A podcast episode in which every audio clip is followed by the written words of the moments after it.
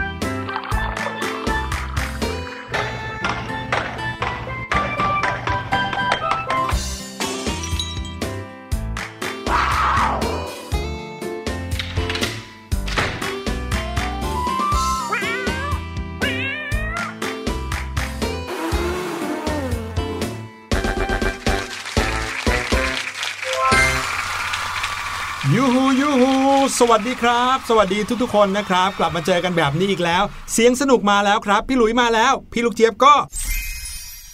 มาแล้วเหมือนกันค่ะ สวัสดีทุกๆ คนเลยนะคะ เป็นยังไงกันบ้างคะ อยากรู้จังเลยว่ามีใครฟังรายการเสียงสนุกติดต่อกันกี่ EP กันบ้างนะคะสำหรับใครที่พลาด EP ไหนไปนะคะ ไม่ต้องกลัวเลยค่ะ อย่าลืมนะว่าถ้าใครดาวน์โหลดแอปพลิเคชันมาแล้วเนี่ยสามารถที่จะเลือกฟังได้ของทุก EP จะย้อนหลังไปเมื่อไหร่ตอนไหนได้หมดเลยละค่ะ แต่ละ EP จะมีช่วงอยู่นะครับก็คือเสียงปริศนาที่น้องๆจะได้ฟังเสียงต่างๆนะครับแล้วมาลองเดากันว่า เสียงที่ได้ยินนั้นเป็นเสียงของอะไร ช่วงความรู้ต่างๆ ที่พี่หลุยและพี่ลูกเจี๊ยบจะพาน้องๆ ไปเที่ยวหลากหลายแห่งในโลกนี้เลย รวมไปถึงย้อนเวลาไปก็มีนะครับ ใช่ แล้วก็ช่วงที่น้องๆจะได้ฟังเพลงและได้รับ สำนวนภาษาอังกฤษดีๆ จากเพลงเหล่านั้นครับ ใครจดคำศัพท์เอาไว้ทุก EP เนี่ยจะมีคลังคำศัพท์ส่วนตัวเยอะมากๆเลย และที่สำคัญนะคะ ถ้าจดไว้แล้วอย่าลืมหาโอกาสนำไปใช้กันด้วยนะคะ เอาละค่ะ วันนี้เรามาเริ่มที่ช่วงแรกอันแสนสนุกสนาน และบันเทิงของเรากันดีกว่าค่ะ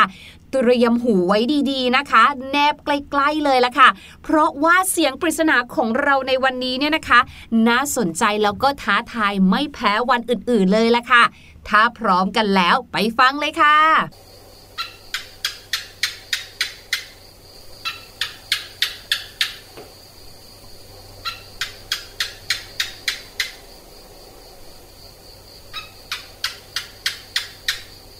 ชื่อว่าเสียงนี้หลาย ๆ คนก็ต้องคุ้นเคยอยู่นะครับ ลองเดากันดูว่าเป็นเสียงของอะไรนะครับ แล้วเดี๋ยวเราจะกลับมาเฉลยกัน แต่ว่าตอนนี้ได้เวลาที่เราจะพาน้อง ๆ ไปเที่ยวอีกแล้ว ใช่ วันนี้นะครับที่ที่เราจะพาน้อง ๆ ไปเที่ยวนะ คือที่ที่ไกลแสนไกลมาก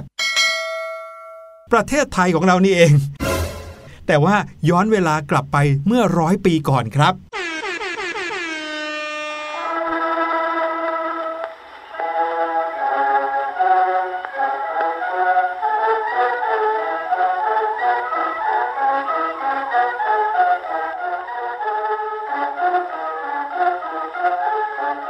พี่ลุยขาพาน้องๆ ย้อนกลับมาไกลขนาดนี้ร้อยกว่าปีเนี่ยจะมาทำอะไรกันคะเนี่ยแน่นอนครับ ในยุคสมัยประมาณ 100 ปี ที่เราย้อนมาเนี่ยนะครับตรงกับรัชสมัยของประมาณรัชกาลที่ 5 นะครับ ซึ่งพระองค์ท่านเนี่ยก็เรียกได้ว่าเป็นบิดาแห่งความเปลี่ยนแปลงอันมากมายของสยามหรือว่าประเทศไทยของเราเลย โอ้โห ในยุคนี้นะ ผู้คนต่างก็ต้องตื่นเต้นกับอะไรใหม่ ๆ มากมายเต็มไปหมดเลยละครับ และวันนี้ พี่หลุยและพี่ลูกเจี๊ยบจะพาน้องๆ มารู้จักกับรถยนต์คันแรกในประเทศไทยครับหืมพี่หลุยไม่เห็นจะยากเลย รถคันแรกในไทยก็ต้องเป็นน้องควายสิคะอือถ้าพูดถึงสิ่งที่คนเนี่ยขึ้นไปขี่แล้วก็พาคนเดินไปไหนมาไหน นอกจากน้องควาย แล้วก็น้องม้าแล้วเนี่ยนะครับ ก็ยังนึกไม่ออกเลยเนอะว่าคนใช้อะไรในการเป็นพาหนะเดินทาง แต่วันดีคืนดีนะครับ ก็มีการนำเข้ารถยนต์นะครับ ที่ขับเคลื่อนด้วยเชื้อเพลิงเข้ามาในประเทศไทย ซึ่งยังเป็นสยามอยู่นะฮะ แต่สิ่งที่น่าทึ่งก็คือ รถที่ถูกนำเข้ามาในประเทศไทยเป็นคันแรกนั้นเนี่ยนะครับถูกนำเข้ามาหลังจากที่เริ่มมีการประดิษฐ์รถยนต์สำเร็จเพียงไม่นานครับ wow! ซึ่งหลาย ๆ คนก็คงจะเคยได้ยินอยู่แล้วว่า ผู้ที่ประดิษฐ์รถยนต์คนแรกของโลกก็คือ วิศวกรชาวเยอรมันที่มีชื่อว่าคาร์เบนส์ซึ่งคาร์ล เบนซ์คนนี้เนี่ยนะครับเป็นผู้ออกแบบและก็คิดค้นเครื่องยนต์ชนิดที่ใช้พลังงานจากเชื้อเพลิงได้สำเร็จ เป็นคนแรกของโลกเมื่อปีพุทธศักราช 2429โดยอาศัยพื้นฐานจากลูกสูบของเครื่องจักรไอน้ำของรถไฟเนี่ยมาพัฒนานะครับ แล้วก็ยังเป็นคนที่ประดิษฐ์คลัตช์ คาร์บูเรเตอร์ แล้วก็หัวเทียนของรถยนต์อีกด้วยครับ wow! ย้อนอดีตกันไปอีกสักนิดนะคะ ในปีพุทธศักราช 2406 ค่ะ พระบาทสมเด็จพระจอมเกล้าเจ้าอยู่หัว หรือรัชกาลที่ 4 นะคะ ได้มีโปรดเกล้าโปรดกระหม่อมให้ตัดถนนสายแรกในกรุงเทพค่ะ โดยตั้งชื่อว่าถนนเจริญกรุง เพื่อใช้เป็นเส้นทางจราจรของบรรดารถม้า แล้วก็รถลากค่ะ ต่อมาในสมัยของรัชกาลที่ 5 นะคะ พระองค์ทรงโปรดเกล้าโปรดกระหม่อม ให้มีการตัดถนนในพระนครเพิ่มขึ้นอีกหลายเส้นทางเลยค่ะ และพระองค์เองก็ยังสนพระทัยในเรื่องของรถยนต์เป็นอย่างมากเลยมาพูดถึงรถยนต์คันแรกของประเทศไทยกันดีกว่าค่ะ มีการบันทึกเอาไว้นะคะ ซึ่งบันทึกอันนี้ เป็นจดหมายโต้ตอบกันค่ะ ระหว่างพระเจ้าบรมวงศ์เธอ เจ้าฟ้ากรมพระยานริศรานุวัติวงศ์กับพระเจ้าบรมวงศ์เธอ สมเด็จกรมพระยาดำรงราชานุภาพ ได้เล่าประวัติของรถยนต์คันแรกไว้อย่างชัดเจนเลยค่ะ ถ้าเกิดว่าถอดตามคำบันทึกมาเลยเนี่ยนะคะ ก็จะได้ว่ารถยนต์คันแรกที่เข้ามาในเมืองไทย ดูเหมือนจะเป็นเจ้าพระยาสุรศักดิ์เอาเข้ามา ครั้งไปยุโรป คงจะมีฝรั่งเอาเข้ามา แล้วเอามาขายให้เจ้าพระยาสุรศักดิ์ เป็นปกติของเจ้าพระยาสุรศักดิ์ที่ชอบของใหม่ๆ แปลกๆ เห็นคงจะซื้อ ได้ยินเขาว่าใส่เกียร์ยากล้นพ้น ลางทีฝ่าพระบาทจะได้ทอดพระเนตรเห็นแล้วก็หายสูญไป คงเป็นอันใช้ไม่ได้ ที่ใช้ได้จริงจังจำได้ว่ากรมหลวงราชบุรีเอาเข้ามา เป็นเหตุให้ฮือรถยนต์กันขึ้นในเมืองไทย และในปีพุทธศักราช 2447 นะคะ เสด็จในกรมหลวงราชบุรีดิเรกฤทธิ์พระบิดาแห่งกฎหมายไทย ได้เสด็จไปรักษาพระองค์ที่กรุงปารีส ประเทศฝรั่งเศสค่ะ ได้ทรงสั่งให้บริษัทเยอรมันในกรุงปารีส ประกอบรถยนต์หนึ่งคัน โดยมีหลักฐานการสั่งซื้อว่า สั่งผ่านสถานเอกอัครราชทูตสยามประจำกรุงปารีส โดยระบุผู้รับเลยนะคะว่า เป็นพระมหากษัตริย์แห่งกรุงสยาม หรือพระบาทสมเด็จพระจุลจอมเกล้าเจ้าอยู่หัว รัชกาลที่ 5 นั่นเองค่ะ และนี่ก็เลยกลายเป็นรถยนต์พระที่นั่งคันแรกในประเทศไทย และก็ได้เดินทางมาถึงประเทศไทย เมื่อวันที่ 19 ธันวาคม พุทธศักราช 2447 ค่ะ อย่างที่พี่ลูกเจี๊ยบเล่าเมื่อกี้นี้นะครับ รถยนต์พระที่นั่งคันแรกของไทย เป็นรถยนต์ยี่ห้อ Mercedes รุ่น 28 HP ครับ ใช้เครื่องยนต์ 4 สูบ มีกำลังสูงสุดถึง 35 แรงม้าครับ ระบุหมายเลขตัวถังก็คือ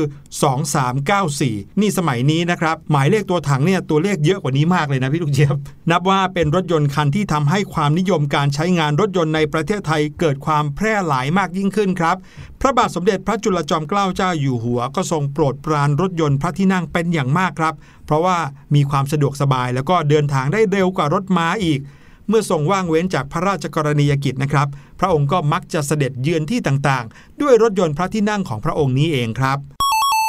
หลังจากนั้นไม่นานนะครับ พระองค์ก็ทรงเล็งเห็นว่ารถยนต์คันเดียวเนี่ยชักจะไม่เพียงพอในการใช้งานตามพระราชประสงค์ซะแล้วครับ เนื่องจากพระบรมวงศานุวงศ์ฝ่ายหน้าและฝ่ายในหลายพระองค์ ก็ทรงโปรดปรานรถยนต์กันทั้งนั้นเลยนะครับ ก็เลยตัดสินพระไทย ซื้อรถยนต์พระที่นั่งอีกหนึ่งคัน เป็นรถเก๋งสีแดงนะครับ รุ่นปีพุทธศักราช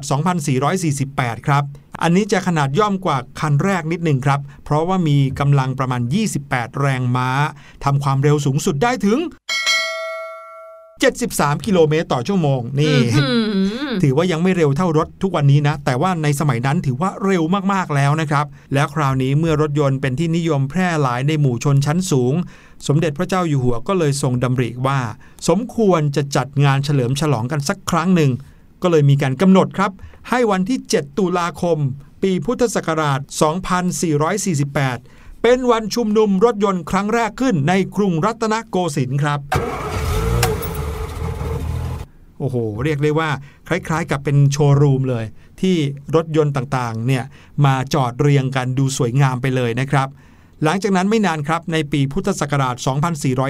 2451 ในวาระที่มีการเฉลิมพระชนมพรรษาครบ 56 พรรษา พระบาทสมเด็จพระเจ้าอยู่หัวรัชกาลที่ 5 นะครับ พระองค์ก็ทรงสั่งรถยนต์เข้ามาจากประเทศฝรั่งเศสอีกเป็นจำนวน 10 คัน เพื่อที่จะพระราชทานแก่ พระบรมวงศานุวงศ์และข้าราชการชั้นสูง เพื่อเอาไปใช้ในราชการแผ่นดินครับ ที่ยิ่งไปกว่านั้นก็คือ ไม่ใช่แค่เพียงสั่งรถเข้ามา ให้ได้ขับกันในประเทศไทย แต่มีการตั้งชื่อรถยนต์ทั้ง 10 คันที่สั่งเข้ามาด้วยอย่างรถ 10 คันนี้เขาก็มีชื่อว่า มณีรัตนา ทัศมารุตไอยราพจน์กังหัน ราชอนุยัน สละสลวย กระสวยทอง ลำพองทัพ พรายพยนต์กุลกำบัง แล้วก็สุวรรณมุขขี และแน่นอนค่ะ เมื่อมีรถมากขึ้นนะคะ ก็มีการสร้างถนนในบางกอกมากขึ้นค่ะ รถยนต์เนี่ยก็เลยกลายเป็นพาหนะที่สะดวกสบาย แล้วก็มีจำนวนเพิ่มมากขึ้นเรื่อยๆ ไม่ว่าจะเป็นรถยนต์ส่วนบุคคล รถโดยสารประจำทางและไม่ประจำทางนะคะ ต่างก็วิ่งขวักไขว่ไปมาบนท้องถนนเยอะแยะเต็มไปหมดเลยค่ะ บริษัทผู้จำหน่ายรถยนต์ต่างๆ จากต่างประเทศนะคะ ก็เริ่มเดินทางทยอยเข้ามา เปิดกิจการกันอย่างมากมายค่ะ ว่ากันว่าในยุคสมัยนี้เนี่ยนะคะมีการขึ้นป้ายประกาศเปิดกิจการตัวแทนจำหน่ายรถยนต์รายใหม่กัน แทบจะทุกสัปดาห์กันเลยแหละค่ะอืมเป็นยุคอู้ฟู่ของรถยนต์เลยนะ ใช่ โดยรถยนต์ที่นำเข้ามานะคะ หรือว่ามาเปิดบริษัทในสยามของเราหรือในบางกอกของเราเนี่ยมีหลากหลายยี่ห้อจากหลากหลายประเทศเลยค่ะ ไม่ว่าจะเป็นจากประเทศฝรั่งเศส เยอรมัน สหรัฐอเมริกา รวมไปถึงนะคะก็เริ่มมีธุรกิจรถยนต์มือสองเข้ามาแล้วนะอะไรที่มันเยอะๆเนี่ยนะคะ มันก็ไม่ได้มีดีอย่างเดียวหรอกค่ะ มันก็จะนำมาซึ่งปัญหาต่างๆด้วย ปัญหาที่เกิดตามมาจากจำนวนหรือปริมาณรถที่เพิ่มมากขึ้นเนี่ยนะคะ ก็คือเรื่องของการขับขี่ที่ไม่เป็นระเบียบค่ะ มีการวิ่งไปมาบนที่ดินส่วนบุคคลนะคะ จนเกิดการร้องเรียนกันบ่อยๆ รวมไปถึงค่ะบรรดาอุบัติเหตุก็เกิดขึ้นบ่อยด้วย มีเรื่องของการขโมยรถยนต์อีก โอ้โห วุ่นวายหลายอย่างเหลือเกินค่ะ ก็เลยมีการออกกฎหมายเกี่ยวกับรถยนต์ฉบับแรกขึ้น ในปีพุทธศักราช 2452 เพื่อบังคับให้ผู้ใช้รถยนต์เนี่ยขับรถใช้ถนนใช้ทางกันอย่างเป็นระเบียบค่ะ แล้วก็ให้รถทุกคันเนี่ยต้องทำทะเบียนรถด้วยนะ เพื่อป้องกันการถูกขโมย แล้วก็ทำอย่างเดียวไม่พอนะ ต้องมาต่อทะเบียนรถยนต์ตามเวลาที่กฎหมายกำหนดด้วยค่ะ โดยตัวเลขการจดทะเบียนรถยนต์ในปีพุทธศักราช 2474 เนี่ยมีจำนวนทั้งหมด 3,222 คันค่ะ เป็นไงกันบ้างครับ ความเป็นมาของรถยนต์คันแรกในประเทศไทยของเรา เรียกได้ว่าเข้ามามีบทบาทในบ้านเราเนี่ยกว่าร้อยปีกันมาแล้วนะครับ มาถึงวันนี้ก็น่าจะสัก 120 กว่าปีแล้ว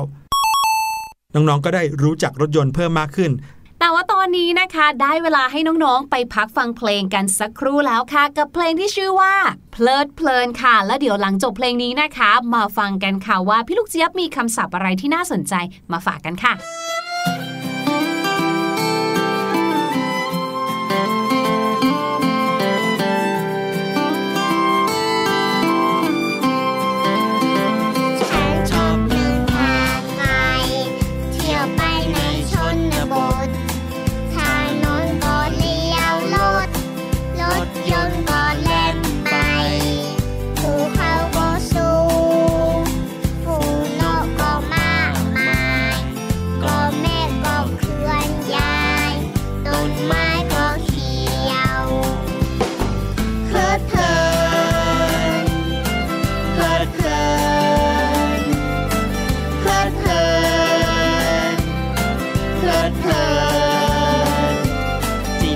家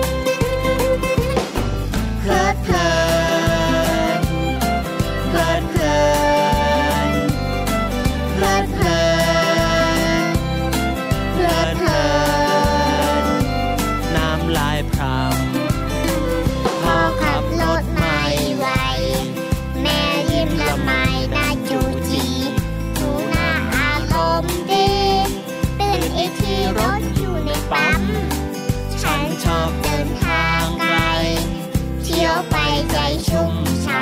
ำฟ้าละฝนเห็น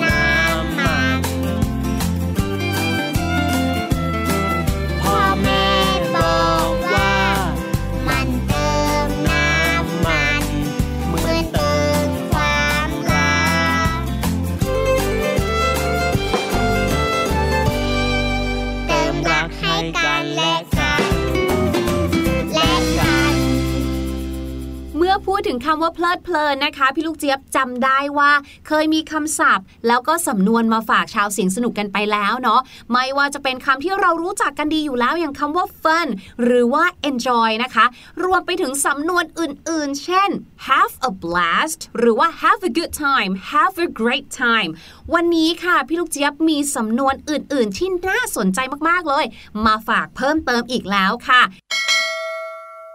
สำนวนนั้นนะคะก็คือ get a kick out of something get a kick out of something kick นะคะที่แปลว่าเตะนั่นแหละค่ะ K I C K kick นะคะแล้วก็เว้นวรรคค่ะ O U T out นะคะเว้นวรรคค่ะ O F off นะคะ แล้วก็บางสิ่งบางอย่างที่เราอยากจะพูดถึงเนาะ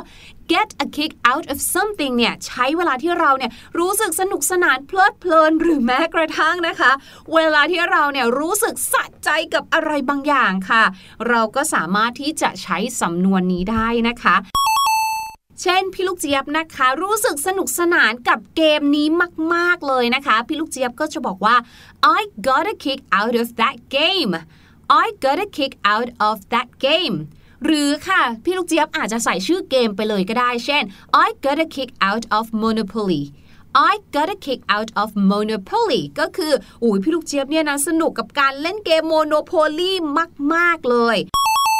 หรือค่ะ ถ้าเกิดว่าเราเนี่ยนะมีโอกาสได้ไปดูคอนเสิร์ตค่ะ แล้วเราเนี่ยก็เลยแนะนำเพื่อนไปบอกว่าเธอเธอต้องไปดูนะ ฉันเนี่ยรับรองเลยว่ามันจะต้องสนุกต้องมันแน่ๆเลยนะ Go see that concert oh trust me you are going to get a kick out of it go see that concert ไปดูคอนเสิร์ตเลยเถอะนะมันดีมากๆเลยเชื่อฉันเถอะนะ you're gonna get a kick out of it ก็คือเธอจะต้องสนุกแล้วก็มันสุดเหวี่ยงแน่ ๆ เลยนอกจากนั้นนะคะก็ยังมีสำนวนอื่นๆ ค่ะ ที่พี่ลูกเจี๊ยบอยากจะนำมาฝากเพิ่มเติมนะคะ แล้วก็เป็นสำนวนที่เห็นภาพดีมากๆเลย นั่นก็คือ to be a barrel of laughs นั่นเองค่ะ barrel นะคะ ก็คือ b a double r e l เหมือนกับว่าเป็นถังไม้อย่างเงี้ยค่ะ ถ้าเกิดน้องๆ เคยดูการ์ตูนเกี่ยวกับเรื่องราวของกะลาสีเรือเนี่ยนะ มันมักจะมีถังไม้กลมๆ อ้วนๆ ค่ะ เรียงๆ กันอยู่นะคะ เขาเปรียบเทียบค่ะว่าสิ่งนี้หรือว่าเรื่องนี้เนี่ยนะเหมือนเป็นแหล่งรวมความสนุกสนานความบันเทิงและเพลิดเพลินค่ะ ยกตัวอย่างเช่นค่ะ I always love being with p i l u i t he's a bearer of love โอ้โห พี่ลูกเจี๊ยบเนี่ยนะชอบใช้เวลาอยู่กับพี่หลุยมากๆเลย เพราะว่าพี่หลุยเนี่ยเรียกว่าเป็นแหล่งรวมความบันเทิงชั้นเยี่ยมเลย อยู่กับพี่หลุยเนี่ยนะหัวเราะทั้งวันเลย โอ้โห พี่ลูกเจี๊ยบครับ ให้เกียรติกันเกินไปครับ แต่พี่หลุยคิดว่ารายการเสียงสนุกเนี่ยเป็นรายการที่น้องๆ น่าจะใช้เวลาอยู่ด้วยมากๆเลยล่ะครับ เพราะว่านอกจากสนุกแล้ว รับสมองแล้วยังได้ความรู้เรื่องภาษาอังกฤษอีกด้วย ขอบคุณพี่ลูกเจี๊ยบนะครับเอาล่ะเดี๋ยวเราไปเฉลยเสียงปริศนากันดีกว่านะครับ เสียงปริศนาในวันนี้ง่าย ๆเลยนะครับ หลาย ๆ บ้านก็คงจะเคยได้ยินเสียงนี้ กันไม่มากก็น้อย ไปฟังกันอีกสักรอบเดี๋ยวกลับมาเฉลยครับ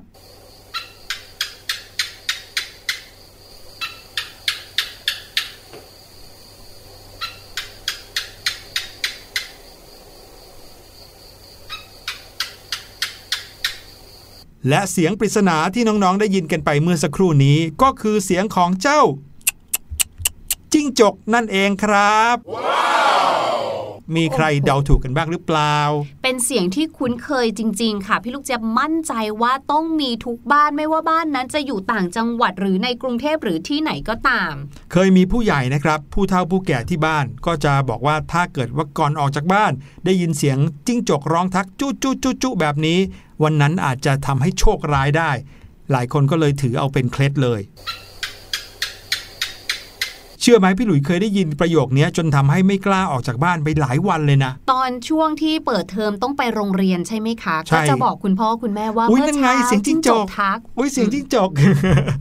แต่ตอนนี้รายการเสียงสนุกเราหมดเวลาลงแล้วล่ะครับ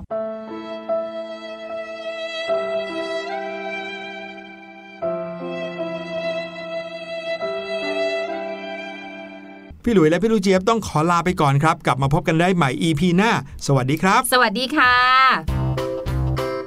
สบัดจินตนาการ สนุกกับเสียง เสริมสร้างความรู้ในรายการ